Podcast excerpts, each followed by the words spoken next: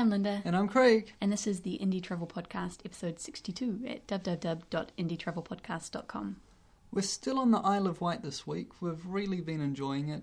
And in fact, by the time you listen to this, we'll hopefully have walked around about four fifths of the island. We're pre recording this show on Monday. And tomorrow morning, we are planning on beginning walking. Yeah, it's going to be great. It's a five day walk. I think it's 112 kilometres around, and it's oh, it's going to be so much fun. Apparently, it's quite up and down, so it could could be quite a challenging walk. But we're really looking forward to getting out again. Yeah, the time estimates we've seen are giving us between six and seven and a half hours a day of walking. Yeah, and that's only for kind of 20 kilometres. So yeah. Yeah, it should be quite interesting. It'll be really great to get out and walk again because I feel like I've been getting very lazy. We don't do a lot of exercise. so by the time you uh, hear this, hopefully we'll be in the northeast quadrant of the island, um, around Seaview or Bembridge, I think. So we'll be following the coastal path along. Yeah, should be good. Our affiliate of the week this week is World Nomads Travel Insurance. Um, the reason I'm excited about this is not only that they give good insurance, they're the insurance company that we use when we're looking for travel insurance, but they've given us free language guides and phrase books to give away. Yeah, we really like this website because most um, travel insurance companies require you to have a home, and since we don't, it makes it quite difficult. But this one, they're they're good for backpackers because you can just sign up for two weeks or a month's worth of um, with insurance, and it doesn't matter where you start from or where, you, where you're finishing. Yeah, that's right. So we've got these language guides to give away. Um, to get to them, go to the homepage, indietravelpodcast.com, click on the shop link at the top, and near the top of that page, um, there's a link to these. They're absolutely no strings attached. You don't need to give away any personal details or sign up to anything. Um, you can just choose the ones you want. So we've got Arabic, Chinese Mandarin, French, Hindi, Indonesian, Italian, Japanese, Lao, Malaysian, Portuguese, Russian, Spanish, Thai, Turkish, and Vietnamese. Yeah, it's really cool. Yeah, so as I said a couple of weeks ago, I think, we're be making a beginning on learning Spanish. So we downloaded the Spanish uh, language guide, and it was quite fun, eh? Yeah, it was really cool. It was very interactive. So yeah, so we're happy to be able to um to give you those, and so come and download them. They're free. Today we're talking about 10 things to look for when choosing a hostel or a hotel. Yeah, we've talked about hostel booking sites before, and we're going to talk more about them next week. But there's quite a lot to think about when you're going to actually book a hostel online. First of all, is the price. That's the thing I always look at first. You do your search, well, you need to first of all think about where you're going, but I'm assuming you already know that. So you enter in the details of which city you're going to, and it will come up with a whole bunch of different hostels, hopefully that have availability on the dates you need. And price is a very important thing. Of course, you can't compare the prices of a hotel in, in Thailand with the prices of a hotel in France because they're going to be quite different. You need to think about what's suitable for the place you're going to. And comparing within the, the options you're given is a good idea. I usually um, click the button which sorts the, the results according to price. So you can see what the cheapest one is and what the most expensive one is at a glance. I do the opposite. I normally click the button that sorts the hostels by rating, and I look for something that has the top sort of three to five ratings in a city. With most hostel booking engines, people are able to go back on after they've been there and rate the hostel, normally on a scale of 1 to 5 or 1 to 10, for different aspects like cleanliness, fun, security, um, things like that. So I normally go into the ratings and click on that and then aim to choose something in the top three or top five for the ratings. Yeah, most of the time the rating is a percentage, and uh, you know I don't think I've ever seen anything that has a 100% rating, but no. something that's over 90% is very, very good. So what we'll often do is um, either sort by rating and then price, or price and then rating, and then you get a, a good idea of the best hostel for rating and price and we usually compromise. I mean, there's no point choosing a hostel just because it's the cheapest if it's got a rating of 14%. Yeah. What is our, our cutoff, I guess, is about 70 or 75% is the lowest that we tend to go. Yeah, I mean, it depends on what there is because some cities just don't have anything that's above Yeah. 68. So That's true. we might have to go with the best one in the in the city. Yeah, but we normally aim to get something 85 plus and Yeah. would drop down 70 to 85% if necessary. Yeah, sometimes if you just take the third best one, you can get a much better price instead of taking the absolute best hostel. And yeah, so look at those two things. Yeah, that's true. Um, the next thing on our list, number three, is the atmosphere. It's part of this rating system again. There's ratings for things like fun, and that kind of can help show you what the atmosphere of the place is like. If it's extremely high, if it's up in the 90s, then it's probably a bit of a party hostel. You can expect to have late nights, lots of drinking, lots of fun. Um, but sometimes you just need somewhere to sleep, and you just wish people would shut up so you can sleep. Um, in that case, it's a good idea to go for something with a lower fun rating. Basically, the, the rating system is on the front page of the um, of the hostel booking site. It will come up with a, an overall rating, say 84%.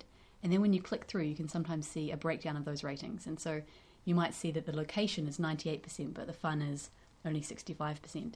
Craig and I often choose something that has a really great location, really great facilities, but we're quite happy for it to have a low fun rating. If you're looking for something that has great atmosphere and is really fun, has really buzzing, then look for something that has has a high fun rating.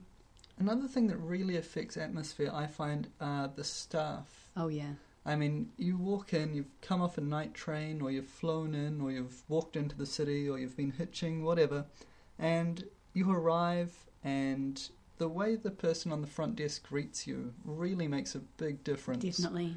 You know, walk into a place that's quite scody and get a big smile, and someone's really friendly, and they take you up to your dorm, and it's really nice. It makes a big difference. Other places look professional, and they've got cold corporate professional staff as well. Yeah, and it feels quite plastic and empty. Yeah, so have a look at information on the staff, and the way to do that is to look down in the comments section of your booking engine, um, and just try and try and get a feeling for what the place is like, what the atmosphere is like. Another thing you might want to do is go to a couple of other websites to see what their ratings are. Like if we're looking up something on hostelworld.com and the rating is 89%, I might flick over to Hostel Bookers and see what the rating for that hostel is. Another thing you could do is just do a Google search for the um, for the hostel, and it will come up with um, results of reviews and other comments as well. So that can be a good way to get an idea of the rating and the atmosphere. Mm. Number four of our 10 things to look for when choosing a hostel is location, location, location. Oh, it's so important. I mean, we've stayed at hostels where we've had to walk for 45 minutes from the station because we didn't look at it, we just chose it on price and rating. Check out where your hostel is. Most hostel booking engines will have either a little map or directions included in the in the information about the hostel.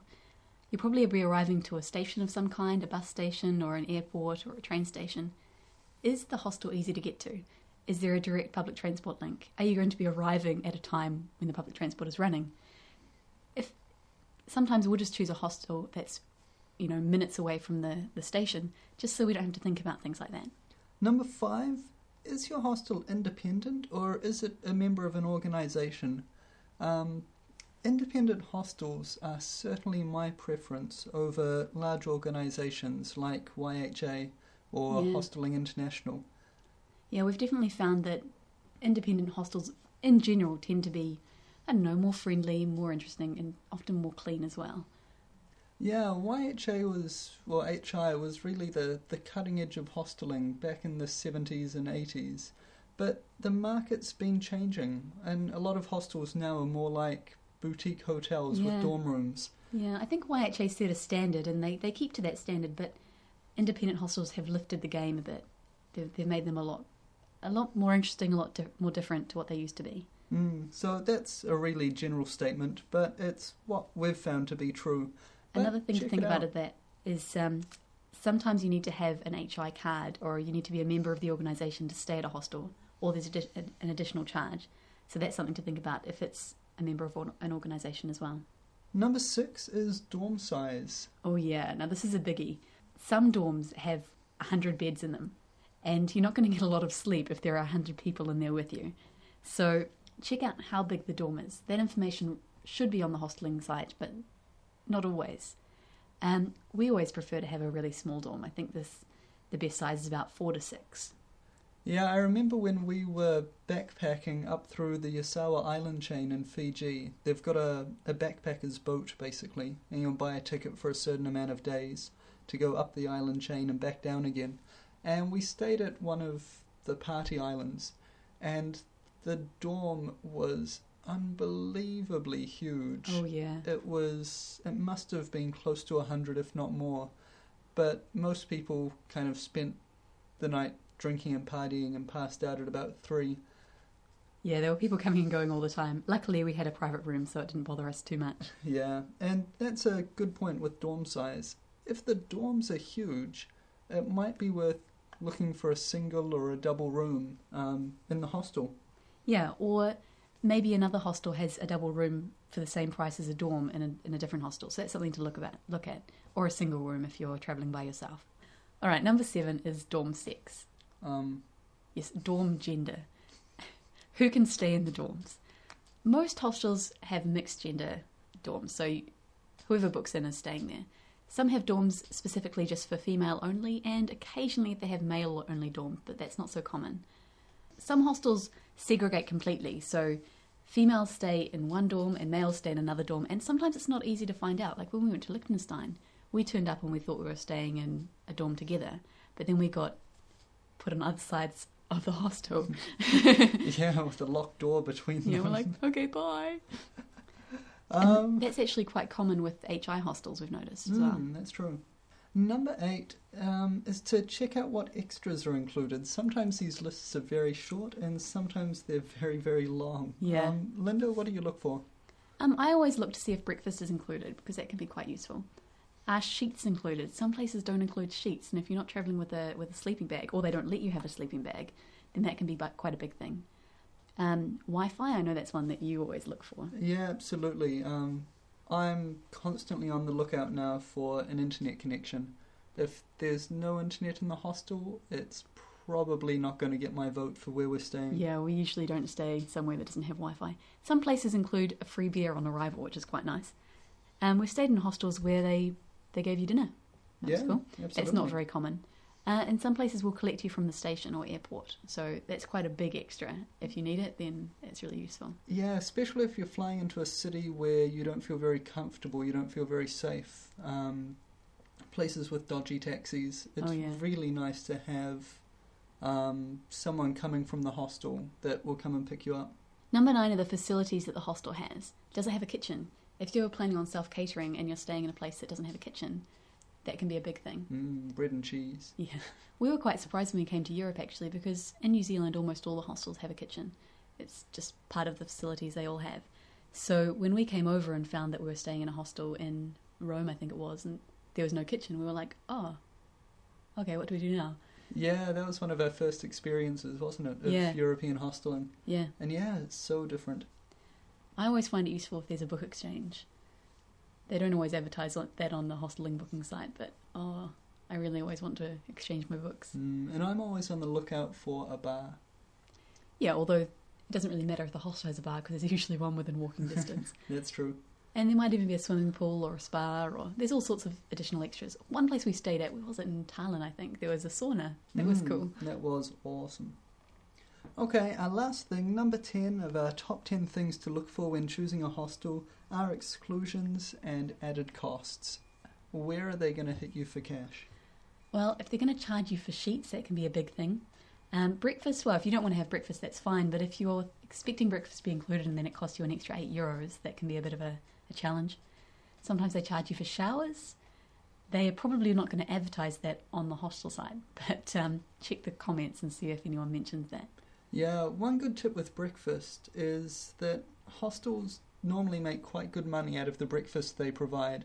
So, if it's not free, I'd recommend grabbing some coffee sachets and in the morning just asking them for some boiling water.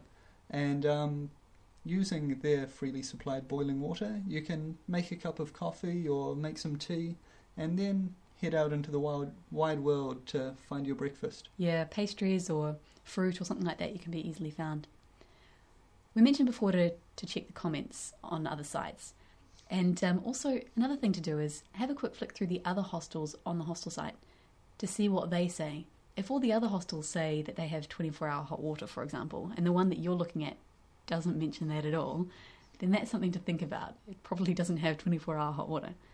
Yeah, when we're staying in uh, Brasov, which is north of Bucharest in Romania, um, this one hostel we were looking at um, had advertised 24 hour hot water.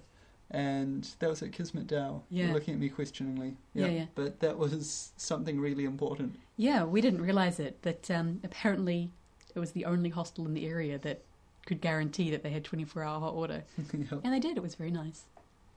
So, you've looked at these top 10 things. Only you know what's important to you. So, weigh them up and choose. Now, we've mentioned um, looking on hostel websites. So, let me give you a quick rundown. There's um, hostelworld.com, There's hostelbookers.com.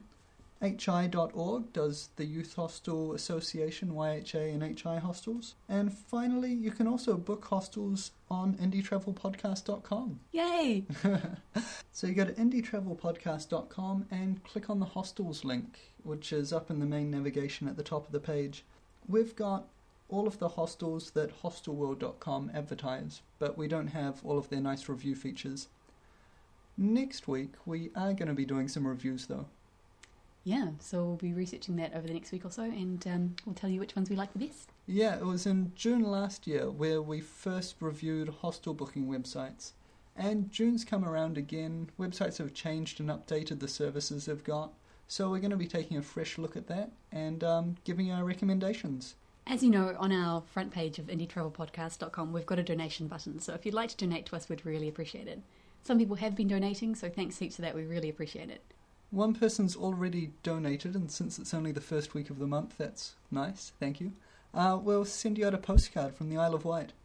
We got an email from Claire in the USA asking for advice for independent travel writing. Well, we'd like some of that advice too, so Yeah, if you have it, um, you can send it to us, mail at indietravelpodcast.com.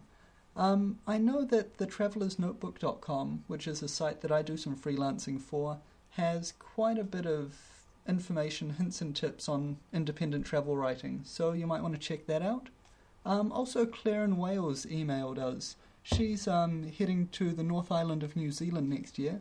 I've got some ideas for her around Auckland, Rotorua, that kind of region. If you have some ideas for what Claire can do, then email them to me and we'll pass them on to her. Yeah, I mean, we're from the North Island, so we've got a kind of a biased view. But if you've travelled there and you've had a good time, what did you enjoy the best? Let us know.